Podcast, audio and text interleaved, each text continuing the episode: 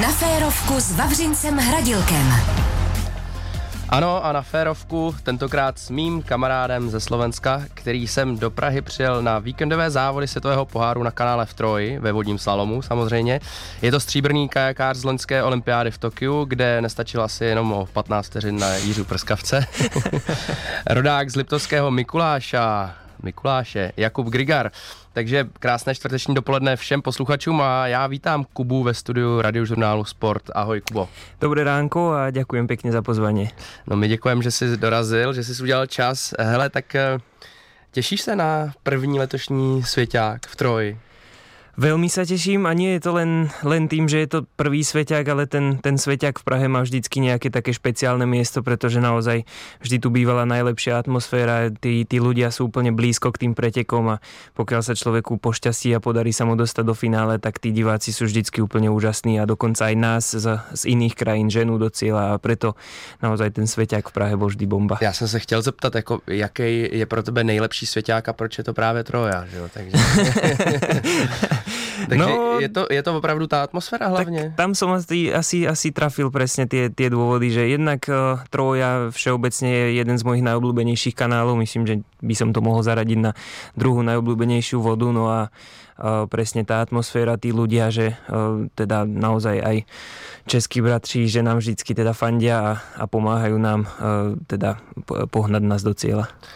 A uh, ty jsi říkal druhá nejoblíbenější voda, pokud jsem to mhm, pochytil. Mm-hmm, a mm-hmm. jaký je pro tebe uh, kritérium vlastně toho, toho, jak moc uh, máš ty kanály jednotlivé, nebo ty tratě rád? A to je tá první, teda je to asi predpokladám Lipťák. Tá prvá bude, bude doma, tam tá jedna, teda my tam máme tie dve trate, ktoré sa volajú Vách a Orava a tá, tá Orava je teda kanál, ktorý tečie tak dva mesiace do, do roka. Je to taká veľmi zaujímavá, veľmi zábavná voda, ktorá sa mení a práve tá zábava je nejaké to kritérium, podľa ktorého hodnotím, hodnotím teda, ob, teda subjektívne tie, tie kanály, že ako sa mi tam jazdí, aké veci si tam môžem dovoliť, ako to nejak tak vyhovuje možno tomu môjmu jazdnému štýlu, že koľko vecí tam môžem poskúšať a práve v tom je Troja super, že uh, jednak sú tu veľmi stabilné protiprúdy, teda môže človek uh, tie protiprúdne bránky trénovať úplne hociakým spôsobom. Potom uh, teraz ešte po tej prerábke krásne veľké silné válce, ktoré sa dajú jazdiť zo strany na stranu, čiže práve to je tá vec, ktorá, ktorá sa mi na Troji vždycky veľmi páčila. Mluvíš asi o, o nedávné neřekl bych úplně rekonstrukci, ale je pravda, že vlastně před letošní sezónou náš kanál v Troji prošel lehkou změnou vlastně došlo k úpravě toho koryta z začátku a, a teče tam eh, víc té vody. Vyhovuje ti, eh, když je ta trať eh, těžší, náročnější, jak technicky, tak fyzicky, nebo protože třeba kanál v Rytuské Mikuláši nechci vůbec schazovat, ale tak v tom kontextu těch nových moderních tratí už třeba není ani tak, tak náročný jakoby v těch překážkách a, a tak, v těch, v těch válcích a vlnách? Tá, tá ľavá strana určite nie, ale presne vlastne ten pravý kanál, tá Orava e, je zaujímavá v tom, že tá voda sa veľmi mení a že ten pretekár musí e, veľmi rýchlo reagovať, pretože naozaj niekedy len zlým timingom a zlým e, načasovaním jazdy, ktoré teda my vôbec nevieme ovplyvniť, vie človek stratiť dve sekundy a preto sa mi to strašne páči v tom, že musíš naozaj rýchlo reagovať, či treba ísť doprava, či treba ísť doľava, či zabereš tou alebo tou rukou a práve to je pre mňa také zaujímavé a preto mám radšej aj tieto akoby možno tak e, nie že fyzicky, ale mentálne náročnejšie vody, kde musíš veľa rozmýšľať, veľa e, reagovať a kde teda na tej reakcii závisí teda ten výsledok potom v tom A je něco, protože uh, už to zmínil, že vlastně ta voda je nepředvídatelná, musíš hodně rychle reagovat. Je to něco, co člověk musí být v sobě, nebo, nebo to prostě to, to čtení tý, té vody, jako třeba zrovna právě i může být vaší výhodou, protože pocházíte z Liptovského Mikuláše. Je to něco, na čem dokážeš pracovat v tréninku, nebo je to opravdu o citu? U mňa by som povedal, že je to naozaj niečo, čo v podstate tým tréningom získaš a, a je to o tom, aby si teda na tej vode strávil strašne veľa času, aby si si vyskúšal rôzne kombinácie, aby si, uh, však tebe to asi nemusím vysvetľovať, ale aby si ale pochopil... samozrejme sa bavíme taky hlavne pro naše poslucháče. Aby si, aby si pochopil, ako tá voda funguje a kde sa ti môže stať aká situácia. No a práve keď máš za sebou takýto ten, ten background tých hodín na tej vode a keď už teda máš najazdené tie situácie, tak práve vtedy sa mi páči teória úplne vypnúť vedomie a nechať to telo reagovať e, proste tak, ako potrebuje. A to, to sa mi napríklad podarilo aj na olympijských hrách a to sa mi veľmi páčilo, že teda ja som mal vedome nachystanú jednu situáciu a mal som teda, bol som rozhodnutý, ako pôjdem dve brány a nakoniec teda som nechal reagovať to telo a išiel som to úplne naopak a nakoniec to bolo rýchlejšie ako pôvodný plán. Čiže, Teď uh, mluvíš o finálové jízde na Olympiáde. Teraz semifinálová aj finálová Aha. a presne to bolo na tom, že ten človek niekedy musí vypnúť hlavu a to samotné telo vie, čo má robiť, pretože má za sebou tie hodiny na tej vode. Co to znamená přesně vypnout tu hlavu? Protože samozřejmě úplně ji vypnout nemůžeš, ale tak eh, je to nějaká metoda, na kterou si se pomocí třeba i různých dalších trenérů jako přišel? Toto bola v podstate taká vec, na ktorú som prišiel nejak postupne sám, že Uh, úplne v jednoduchosti, keď som to skúšal v tréningu, tak uh, proste ako náhle som si hovoril, teraz musím dať pravý záber, teraz musím dať ľavý až, teraz musím točiť tú loď, tak vždycky bolo neskoro. Došiel som do tej brány a skončil som meter pod ňou, kde som chcel byť teda 10 cm na nej. Čiže ako náhle som si hovoril, tu daj tento záber, už to bolo zlé a už to bolo neskoro. A vtedy som si uvedomil, že proste to treba nechať na ten pocit, nechať uh, presne vypnúť tú hlavu v, v tom, že nejak nerozmýšľaš nad tým, čo ideš urobiť, ale e, len nejak tak e, podvedome sleduješ tú vodu a tie, tú situáciu okolo a to telo si samo vyberie akoby z tej histórie, že aký, aký prejazd tam zvoliť. A práve toto je vec, ktorú úplne neviem popísať a neviem povedať, ako som sa tam dostal ale nejakým spôsobom sa mi to podarilo a, a funguje to veľmi dobre. Tady Vávra Hradilek a můj dnešní host Jakub Grigar, reprezentant Slovenska na kajaku můj kamarád, můj soupeř občas, eh, stříbrný olympionik také z, z Tokia. My jsme uh, se v prvním vstupu bavili o, o tvé o tvé oblíbené, nebo jak, jaké tratě jsou oblíbené a, a to. A uh, mě zajímá, vlastně ty si uh, loni na olympiádě získal stříbro a hned potom si jel závody domácí mistrovství seta v Bratislavě. Uh, teďko nedávno, dva týdny zpátky vlastně mistrovství Evropy v Lipťáku, takže to byly takový opravdu taková nálož jako domácích závodů vrcholných. Hned takhle po té olympiádě, jak, jak, to, jak to působí na tebe? Protože samozřejmě ta popularita a, a, a e, povědomí o tobě asi zrostlo po olympiádě, předpokládám na Slovensku trošičku takého, takého formulu tam bolo a práve možno aj v tomto bolo náročné, že jednak e, je to domáca voda, ktorú teda poznáš a snažíš sa to nejak tak využiť, že uh, predsa len je tam nejaká tá výhoda oproti tým ostatným pretekárom a máš to viac najazdené. A na druhej strane je toto domáce publikum, ktoré teda nie vždy úplne pomáha tomu sústredeniu a veľakrát sa teda uh, jednak ešte to, že, že úplne, že aj bývaš doma, žiješ doma, tak popri tých domácich závodoch teda pretekoch ešte musíš riešiť nejaké tie rodinné veci. Môžeš povedať české klidne. Hej, môžem? Môže. a to by nebol asi dobrý nápad.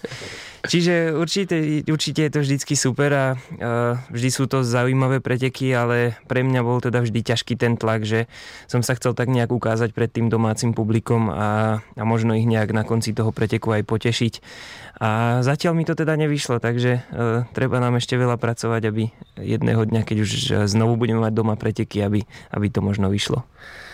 A je to, myslíš, eh, vyloženě o tom, že třeba eh, je to i tvou povahou? Že ty jsi zmínil tak trochu, jako že chceš všechny potěšit, jo?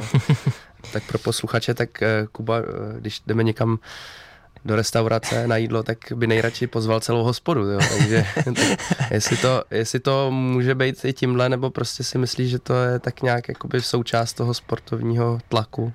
Mm na jednej strane možno tou súčasťou, ale na druhej možno máš trošku pravdu, pretože e, naozaj vo svojom okolí vidím a poznám pretekárov, ktorí aj v takýchto momentoch teda vedia e, to okolie odstrihnúť a venovať sa naozaj len tomu, čo, čo potrebujú. A mne toto zatiaľ teda ešte úplne nejde a práve to možno to slovíčko nie a, a ne, nejdem a neviem podobné veci, uh, som sa ešte úplne nenaučil hovoriť. Čiže aj keď tam prídu nejaké tie povinnosti, prozby a nejaké požiadavky na cestovanie, zariadenie niečoho, tak uh, vždycky teda sa snažím vyhovieť tým ľuďom a, mm. a presne niekedy to možno ide proti tomu, čo by som potreboval v rámci toho športového výkonu. Uh, teď máš vlastně necelý rok od olympiády, uh, tak bereš tuhle sezónu jako po olympijsky, to znamená, že třeba trošku odpočinkově, nebo, nebo jdeš do toho naplno? Jak, eh, jaký vůbec takhle máš pocity teď s vědomím toho, že máš olympijskou medaili? Práve, že úplne, úplne pohodovú ju neberem a nikdy som to úplne nerozumel, že teda oddychová sezóna, pretože pre mňa bol vodný salom vždycky o, o všetkých pretekoch, Nie, nebolo to len o tom, o, o tej olympiáde a o olympijskom cykle a, a vždycky som si užíval aj tie najmenšie preteky a potom aj tie najväčšie. Čiže aj v podstate tento rok idem do toho s tým, že chcem teda podávať dobré výkony. Naozaj cez tú zimu sme poriadne makali, aby Eh, hlavne teda na tých domácich majstrovstvách sme ukázali, čo robíme, no a eh, teda nakoniec to úplne nevyšlo, ale Uh, nenazval by som to úplne oddychovou sezónou a na každých pretekoch sa teda snažím zajazdiť čo najlepšie. No na druhou stranu, tak uh, já o tobě vím, že ty vlastně poslední dva roky se tréninku věnuješ opravdu hodně, hodně moc. Tak jestli třeba právě po té olympiádě, víš, a jestli máš za sebou jako opravdu asi náročný ten cyklus tréninkový, tak mm-hmm. jestli, jestli, ti, jestli třeba nemáš chuť jako si od toho trošku odpočinout. Nakoniec uh, sme si teda od toho odpočinuli trošku tak sami od seba, pretože naozaj pred tou olympiádou sme sa snažili venovať každému detailu a v podstate ten rok pred tými olympijskými hrami sme začali riešiť tie najmenšie detaily, začínajúc nejakou diagnostikou toho tréningu na dennej báze, že teda uh, rozhodnúť sa, či to telo je pripravené na nejakú záťaž, alebo by sa radšej uh, možno zišiel nejaký oddych. Potom samozrejme tie veci v tréningu, aby to bolo pekne rovnomerne zaťažené, aby sme zapracovali na všetkých tých parametroch, ktoré sme potrebovali zlepšiť. Ďalej pre mňa taká veľmi dôležitá vec uh, ohľadom výživy. Ja teda veľmi rád varím, veľmi rád jem a vždycky som mal problém s tým, že teda mal som trošku vyššiu váhu, ako by som potreboval a samozrejme ešte popri tom, že máš ten ťažký tréning, tak e, bolo ťažké vykryť e, energiu, takže tomuto sme sa začali venovať a práve preto to bolo pre mňa ťažké, lebo naozaj som človek, ktorý by zjedol všetko, čo vidí a zrazu som proste musel aj na tých vrcholných podujatiach chodiť s váhou a vážiť si každé jedno jedlo, aby som to teda pokryl úplne do detailu. No a potom tie ďalšie veci, ako poriadne a, zastrešiť. A baví, a baví tě to, jo? I, i vlastně i přesto, že, že si k tomu jídlu měl, nebo máš takový vztah, tak... Vieš čo, na začiatku to bolo veľmi také zložité a, a trošku to je možno tie prvé dva mesiace také, také donúcovacie a hlavne teda napríklad, keď sa bavíme o tomto jedle a prídeš e, na spoločnú večeru, kde sú teda aj ostatné národy a ľudia sa ti začnú vysmievať, že tam šaškuješ s váhou a že si vážiš tri kopčeky ryže a neviem čo Takže jednoduché to nebolo, ale, ale v podstate naozaj potom, e, keď e, bolo to nejakých 8 mesiacov, čo sme sa dostali do toho Tokia, alebo teda možno ešte mesiac pred Tokiom, keď sa mi podarilo vyhrať ten svetový pohár v nemeckom Marklebergu. A zrazu začneš vidieť, že aj tieto detaily a že táto taká detailná práca prináša svoje ovoce a prináša tie výsledky a, a potom zabudneš na všetky tieto možno posmešky a, a tieto zložité veci a, a teda keď vidíš, že ti to prinesie tú striebornú olympijskú medailu, tak spätne a, e, by som tú cestu hodnotil ako veľmi dobrú. Co pro tebe znamená Tokio? Jenom, jenom, nebo takhle, ta vzpomínka největší, je to ta olympijská medaile, nebo je to ještě něco jiného? Mm, ono je pravda, že, že tých spomínok tam úplne moc vznikať nemohlo, pretože e, tá olympiáda sa viedla v tom covidovom duchu, kedy my sme tam síce šli nejaké, myslím, že 3 týždne pred e, tým olympijským pretekom a prvých 10 dní alebo 12 dní sme boli zavretí v karanténe na hoteli, kde sme mohli teda ísť iba z hotelovej izby rovno na kanál a, a naspäť na izbu. Tá izba... možná vyhovovalo, ne? Trošku. Vieš čo, bolo to v pohode, len, len mi to chýbalo cez tie voľné dni, že som uh-huh. presne človek, ktorý by sa možno cez ten voľný deň išiel rád vonku prejsť, no a tam si mohol vonku akurát tak kúkať cez to obrovské okno na tej izbe, ktoré sa ani mimochodom nedalo otvoriť a mali sme tam vlastne len čističky vzduchu. Čiže 12 dní som stál za oknom a pozeral, ako si deti púšťajú šarkany a ako sa tam hrajú vonku a, a pozeral som, ako chodia rybári k vode a nemohol som sa k ním pridať. Takže to bolo pre mňa také, také náročné, ale pre mňa to Tokio je jednak tá medaila a druhé to, čo už som možno tak zmienil, že som teda možno našiel nejakú tú svoju cestu uh, tej prípravy na tie preteky, ktorá ma zároveň baví a ktorá ma naplňa. A, a v podstate po tom Tokiu prišiel pre mňa naozaj taký veľký impuls, že, uh, že teda pri tom športe chcem určite ostať a že ma to veľmi baví a že spravím všetko preto, aby som tu vydržal čo najdlhšie. A dokážeš tu cestu, eh, kterou jsi tam našel, teda pokud to chápu, takže to opravdu byl ten olympijský závod, kde jsi našel tu cestu, je to tak? Ten olympijský závod bol takým tým završením, pretože jo. Eh, predsa len presne to okolie, veľa tých ľudí vníma ten šport cez to oko tých olympijských hier, mm-hmm. že, že teda nie je to vždy úplne o tom, aby si sa bavil na vode, ale chceli dosiahnuť ten výsledok na tých olympijských hrách a práve práve tí ľudia teda mi ukazovali rôzne spôsoby, ako, ako na sebe pracovať v rámci tej prípravy na tú olympiádu. Čiže... Mě hrozně zajímá, jestli jako to dokážeš, jestli si věříš na to, že to dokážeš, a teď nemyslím ten výsledek nebo ten úspěch, ale mm-hmm. jestli, jestli opravdu si našel ten recept, který jako budeš teď, nebo který ti bude vycházet a který dokážeš vlastně jako uh, aplikovat jako na další závody. Víš, ono, to je, protože ta olympiáda, jak jsi říkal, ta byla hrozně specifická, že jo? Mm-hmm, I vlastně tím, mm-hmm. že se o, o rok posunula tak eh, tá cesta k tomu byla úplne, úplne iná. Takže. Ja by som to povedal tak, že proste každý má, každý má svoju vlastnú cestu a v, v konečnom dôsledku myslím, že aj sa zhodneme na tom, že ten vodný salom je strašne o hlave. Že môžeš mať natrénované koľko chceš, ale proste nakoniec sa ti zmení voda, nakoniec eh, ti možno eh, príde nejaký konflikt vo vzťahu deň pred pretekmi alebo príde niečo také a musíš to zvládnuť tou hlavou a práve, práve táto cesta tých detailov toho, toho tvrdého tréningu a, a sústredenia sústredenia sa na všetky tie veci okolo mne priniesla akoby strašné sebavedomie, kde som prišiel na tie olympijské hry a postavil som sa na štart a necítil som strach, necítil som nejakú veľkú nervozitu, ale v podstate to, že e, všetku tú robotu už som odrobil a teraz idem už len ukázať, čo som robil posledný rok. Čiže práve to sebavedomie je to, čo, čo teda vzniklo v rámci tejto cesty. Říká Jakub Kubo, mě by zajímaly tvé začátky taky trochu, protože ty jsi z Liptovského Mikuláše, tak eh, v Lipťáku tam je vlastně vodní slalom eh, hodně populární. Já ani nevím, kolik tam odtaď pochází olympijských medailistů. Eh, Martikán, Martikán Elena. Elenka tam trénovala v podstate ty? Asi, asi ja, no a potom tam máme vlastne ešte akože z iných športov, myslím, že neviem teraz, či no Peťa Vlhová určite Peťa Vlhová, a, a neviem, či no. ešte tam nie je jeden. To, to ale... se stříbrem tam, jo, no. tam trošku, hej, tomu, tomu vadím, ale... ne, to ne, naopak. Uh, tak pak je tam ještě hokej populární, ale jak, jak ty vlastně si ukotvil úvody? U nás vlastne úplne, keď to vezmeme úplne od malička, tak sme vždy chodievali sledovať Tatranské slalomy, čo je teda taký veľký pretek, ktorý myslím, že tento rok už to bol nejaký 75 alebo 76 rokov od teda založenia alebo od, od prvých pretekov.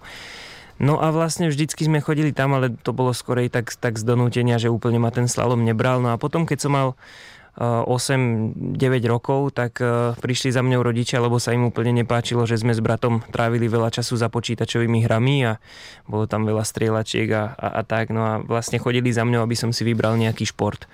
Ja som na začiatku chcel futbal, nakoniec teda povolili a išiel som na jeden futbalový tréning, po ktorom som skončil.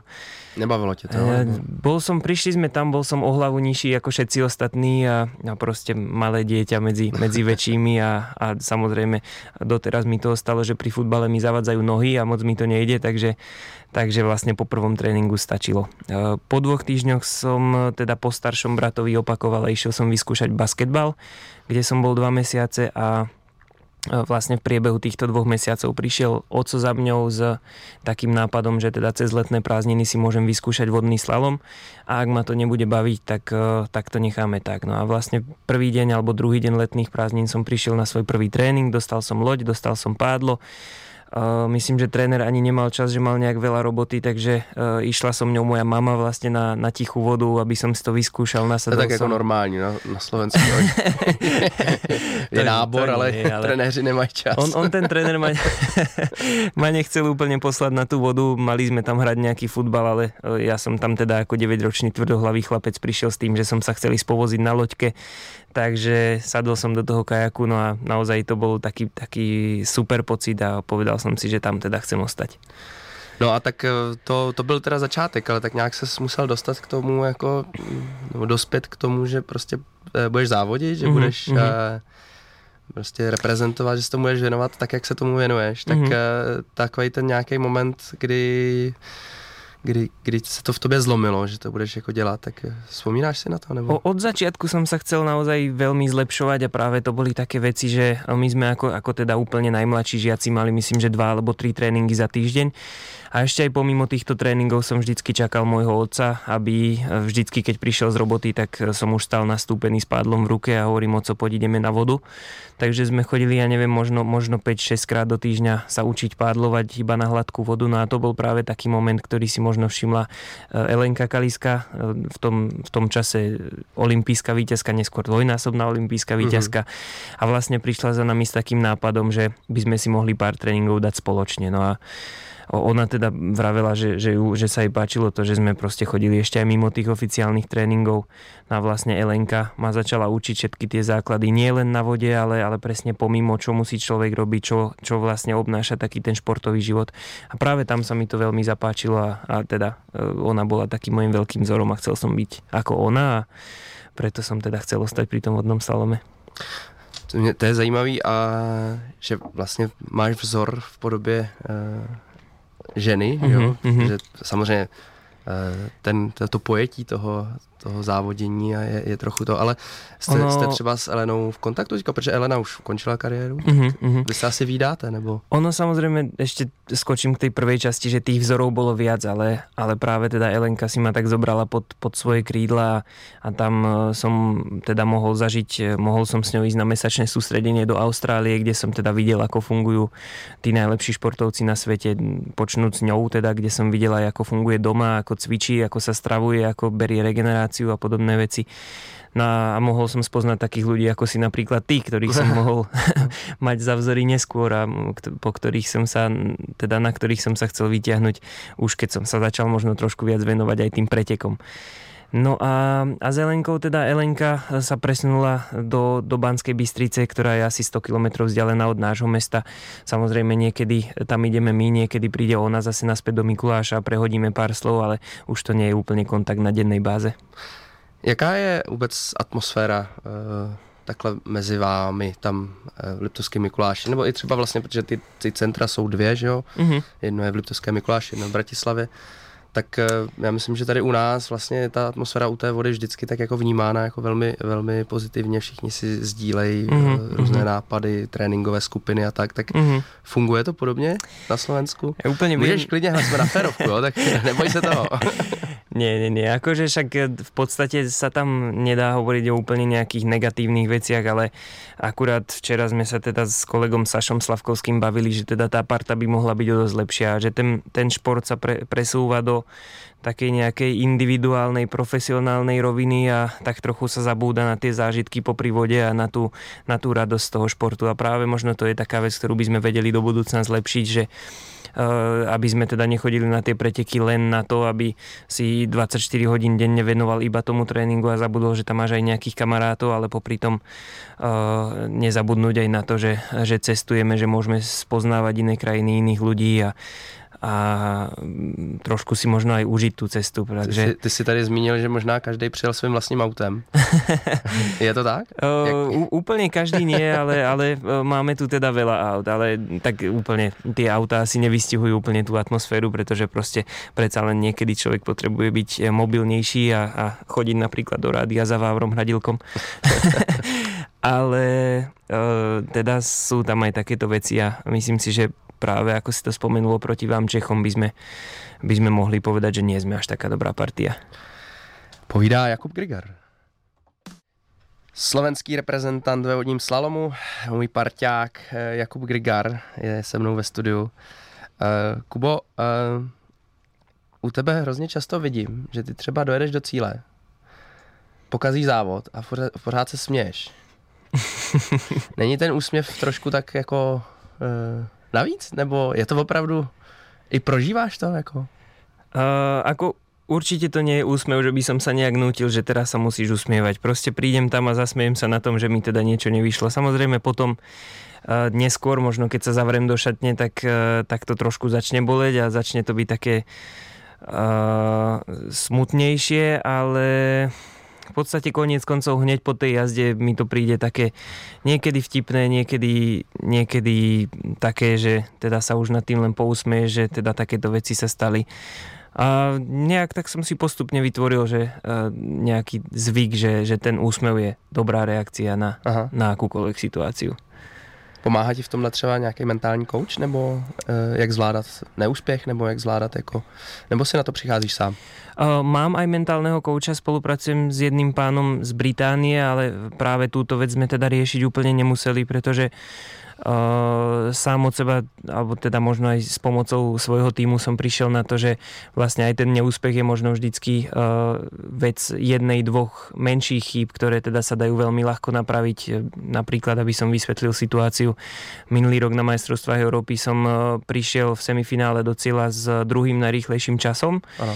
ale vlastne asi 5 minút po, po dojazde som dostal 50 trestných sekúnd, teda spätne, na ktoré som sa neskôr teda išiel pozrieť na video. Tréner tréneri čakali, že budem z toho nahnevaný, smutný, no a zrazu ja som tam videl, že naozaj na tej bráne mi chýbalo možno 1,5 cm a teraz to môžeš zobrať dvomi rôznymi pohľadmi. Buď sa teda začneš hnevať na rozhodcov, že ti uškodili, buď začneš byť smutný a začneš e, nadávať, aký je život nespravodlivý, alebo si teda rozobereš tú jazdu a zistíš, že e, možno vlastne ten 1,5 cm vychádzalo z toho, že si mal špičku 2 e, stupne doprava viac, ako, ako si ich mal mať, alebo že si záber načasoval možno o pol sekundy skôr, ako mal prísť a vlastne takéto veci sú veľmi jednoducho odstrániteľné. Takže Vždy to vezmem tak, že bol to druhý najrýchlejší čas. Uh-huh.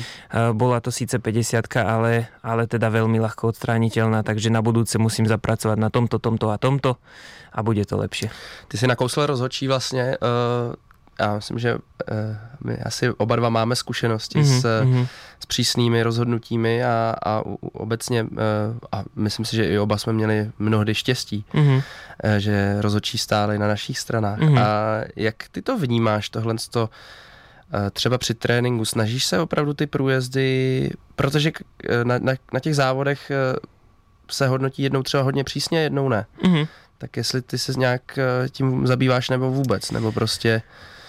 Ono... Nebo jak i vnímáš takový ty sporný rozhodnutí?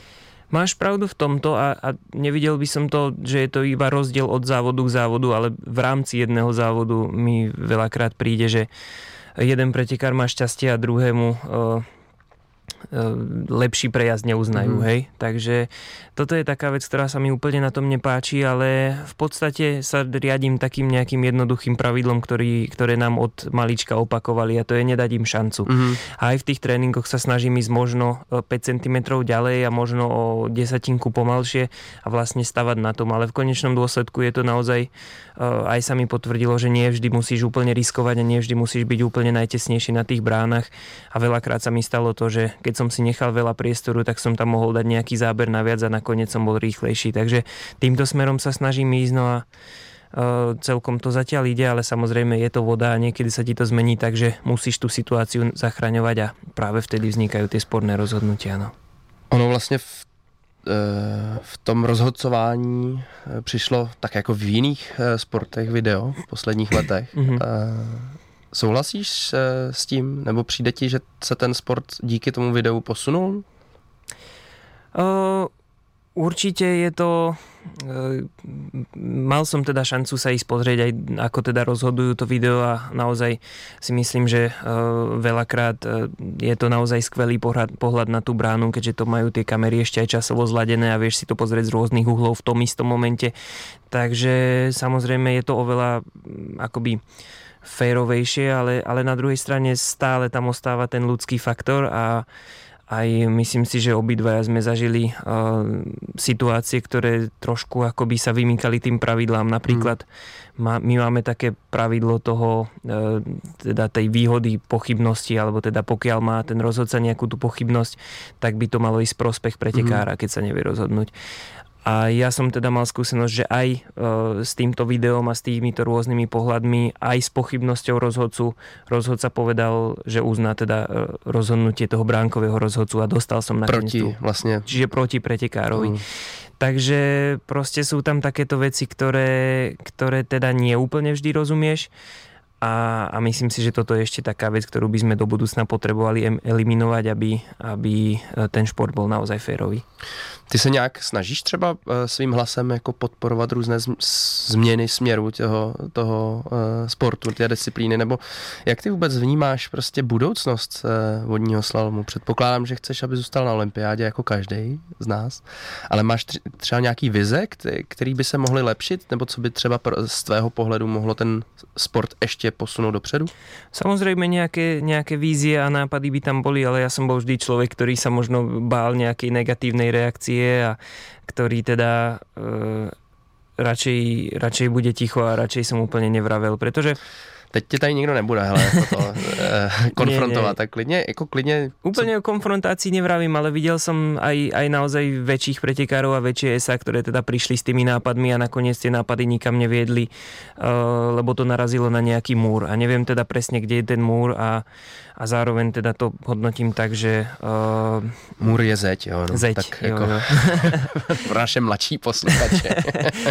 takže, takže neviem úplne, akým spôsobom by sa to dalo posunúť ďalej, ale uh, proste sú tam nejaké metódy, ktoré, ktoré zatraktívňujú, ktoré by mohli zatraktívniť ten šport a čo ja môžem možno takto nahlas povedať, že dejú sa aj teda v pozadí tej našej federácie tie veci, ktoré neúplne pomáhajú tomu športu, ako napríklad ten, uh, ten extrémny slalom. Aha, pozor, tak eh, to byla moje možná další otázka. Ne, uvidíme, jestli to nebude poslední, ale vlastně vznikla nová disciplína, je to v rámci eh, zatraktivnění jako disciplíny a i využití vlastně toho, eh, toho sportoviště pro mm-hmm. další sadu medailí, což je teda extreme slalom. Mm-hmm. My tomu eh, jakoby říkáme většinou cross, mm-hmm. protože je to vlastně krosová mhm. disciplína. Ty si už je to nějakých dva, tři roky, kdy je to oficiálně mm-hmm. jako zařazený do programu světáků. Vlastně minulý rok to bylo potvrzený jako olympijská disciplína. Mm-hmm.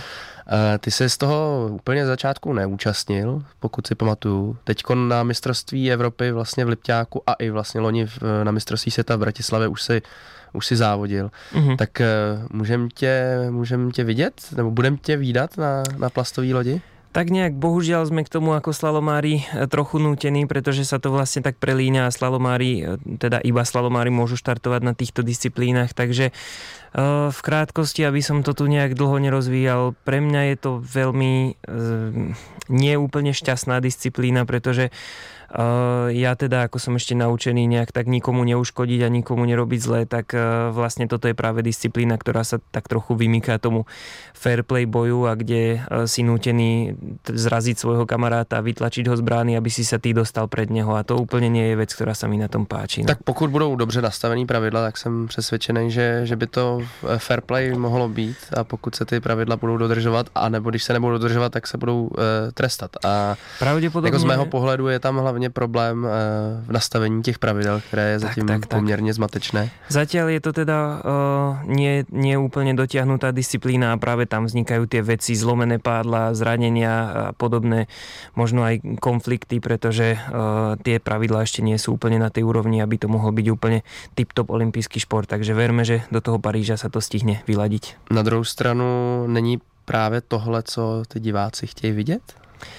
Uh, ťažko povedať, určite je to, je to zaujímavé a je to šport, ktorý je ľahko pochopiteľný a je blízko k tým divákom, eh, pretože človek dojde do cieľa a hneď vidíš, eh, na aké, na aké miesto to stačilo. Takže eh, je to možno v tomto jednoduchšie ako ten slalom, ale nemyslím si, že úplne štyria ľudia, ktorí do seba búchajú pádlami a narážajú sa loďami, je, je to, čo by ľudí zaujímalo. No tak eh, teď máme tři roky, no ani ne, vlastně dva a půl roku do Paříže, tak ty se tomu budeš věnovat nebo ne? To jsem zatím úplně nepochopil z, té, z těch tvých odpovědí. Uh, budem sa tomu venovať, pretože um, je to pre mňa naozaj vždycky som tak nejak vravel a závidel som tým športom, ktoré mali viac šancí na uh, ten olimpijský výsledok a na, na viac olimpijských medailí a práve toto vnímam ako nejakú takú ďalšiu šancu, kde sa teda uh, dá ten výsledok spraviť a preto uh, už vlastne týmto rokom začínam úplne poctivo štartovať na každom preteku a získavať tie skúsenosti a učiť sa, ako teda pracovať e, aj v rámci tejto disciplíny bez toho, aby som musel zrážať a zraniť svojich kamarátov. Eh, jak jsem říkal už na začátku tady toho vstupu, ten eh, náš čas eh, utíká hrozně rychle. Tak co je pro tebe letos vlastně cílem, nebo možná nějakým, za co budeš z téhle sezóny nadšený a spokojený? Úplne v jednoduchosti predvádzať nejaké pekné výkony, ukázať to, čo sme celú zimu a, neskôr celú jar, celé leto trénovali, aby som teda z tých pretekov odchádzal šťastný. Nehovoril by som úplne o nejakých konkrétnych miestach, ale proste podávať jazdy, s ktorými budem spokojný. No a popri tom to nejak tak zladiť s tým súkromným životom, pretože ma čakajú veľké zmeny, takže verím, že to nejak tak, tak poď, ešte, ešte nám řekni, aké zmeny. Úplne jednoduché. E, sa mi vlastne v auguste, to je, to je srpen asi po vašom však, hej, hej. Sa, mi, sa mi narodí uh, dcerka, takže no tak to je vlastne Tak to gratulujeme tak a držíme palce. Kubo, já ti moc děkuju a já bych ještě využil tuhle příležitost a pozval všechny posluchače uh, a nejenom posluchače, ale jejich kamarády a, a maminky, tatínky, dědečky, babičky, aby se přišli podívat na Jakuba Grigara a nejenom na něj samozřejmě, ale na naše české reprezentanty o víkendu na světový pohár ve vodním slalomu v Pražské Troji. To bylo vše. Eh, od mikrofonu se loučí Vávra Hradilek a Jakub Grigar. Kubo, Kubo. Ahojte, ďakujem pekne.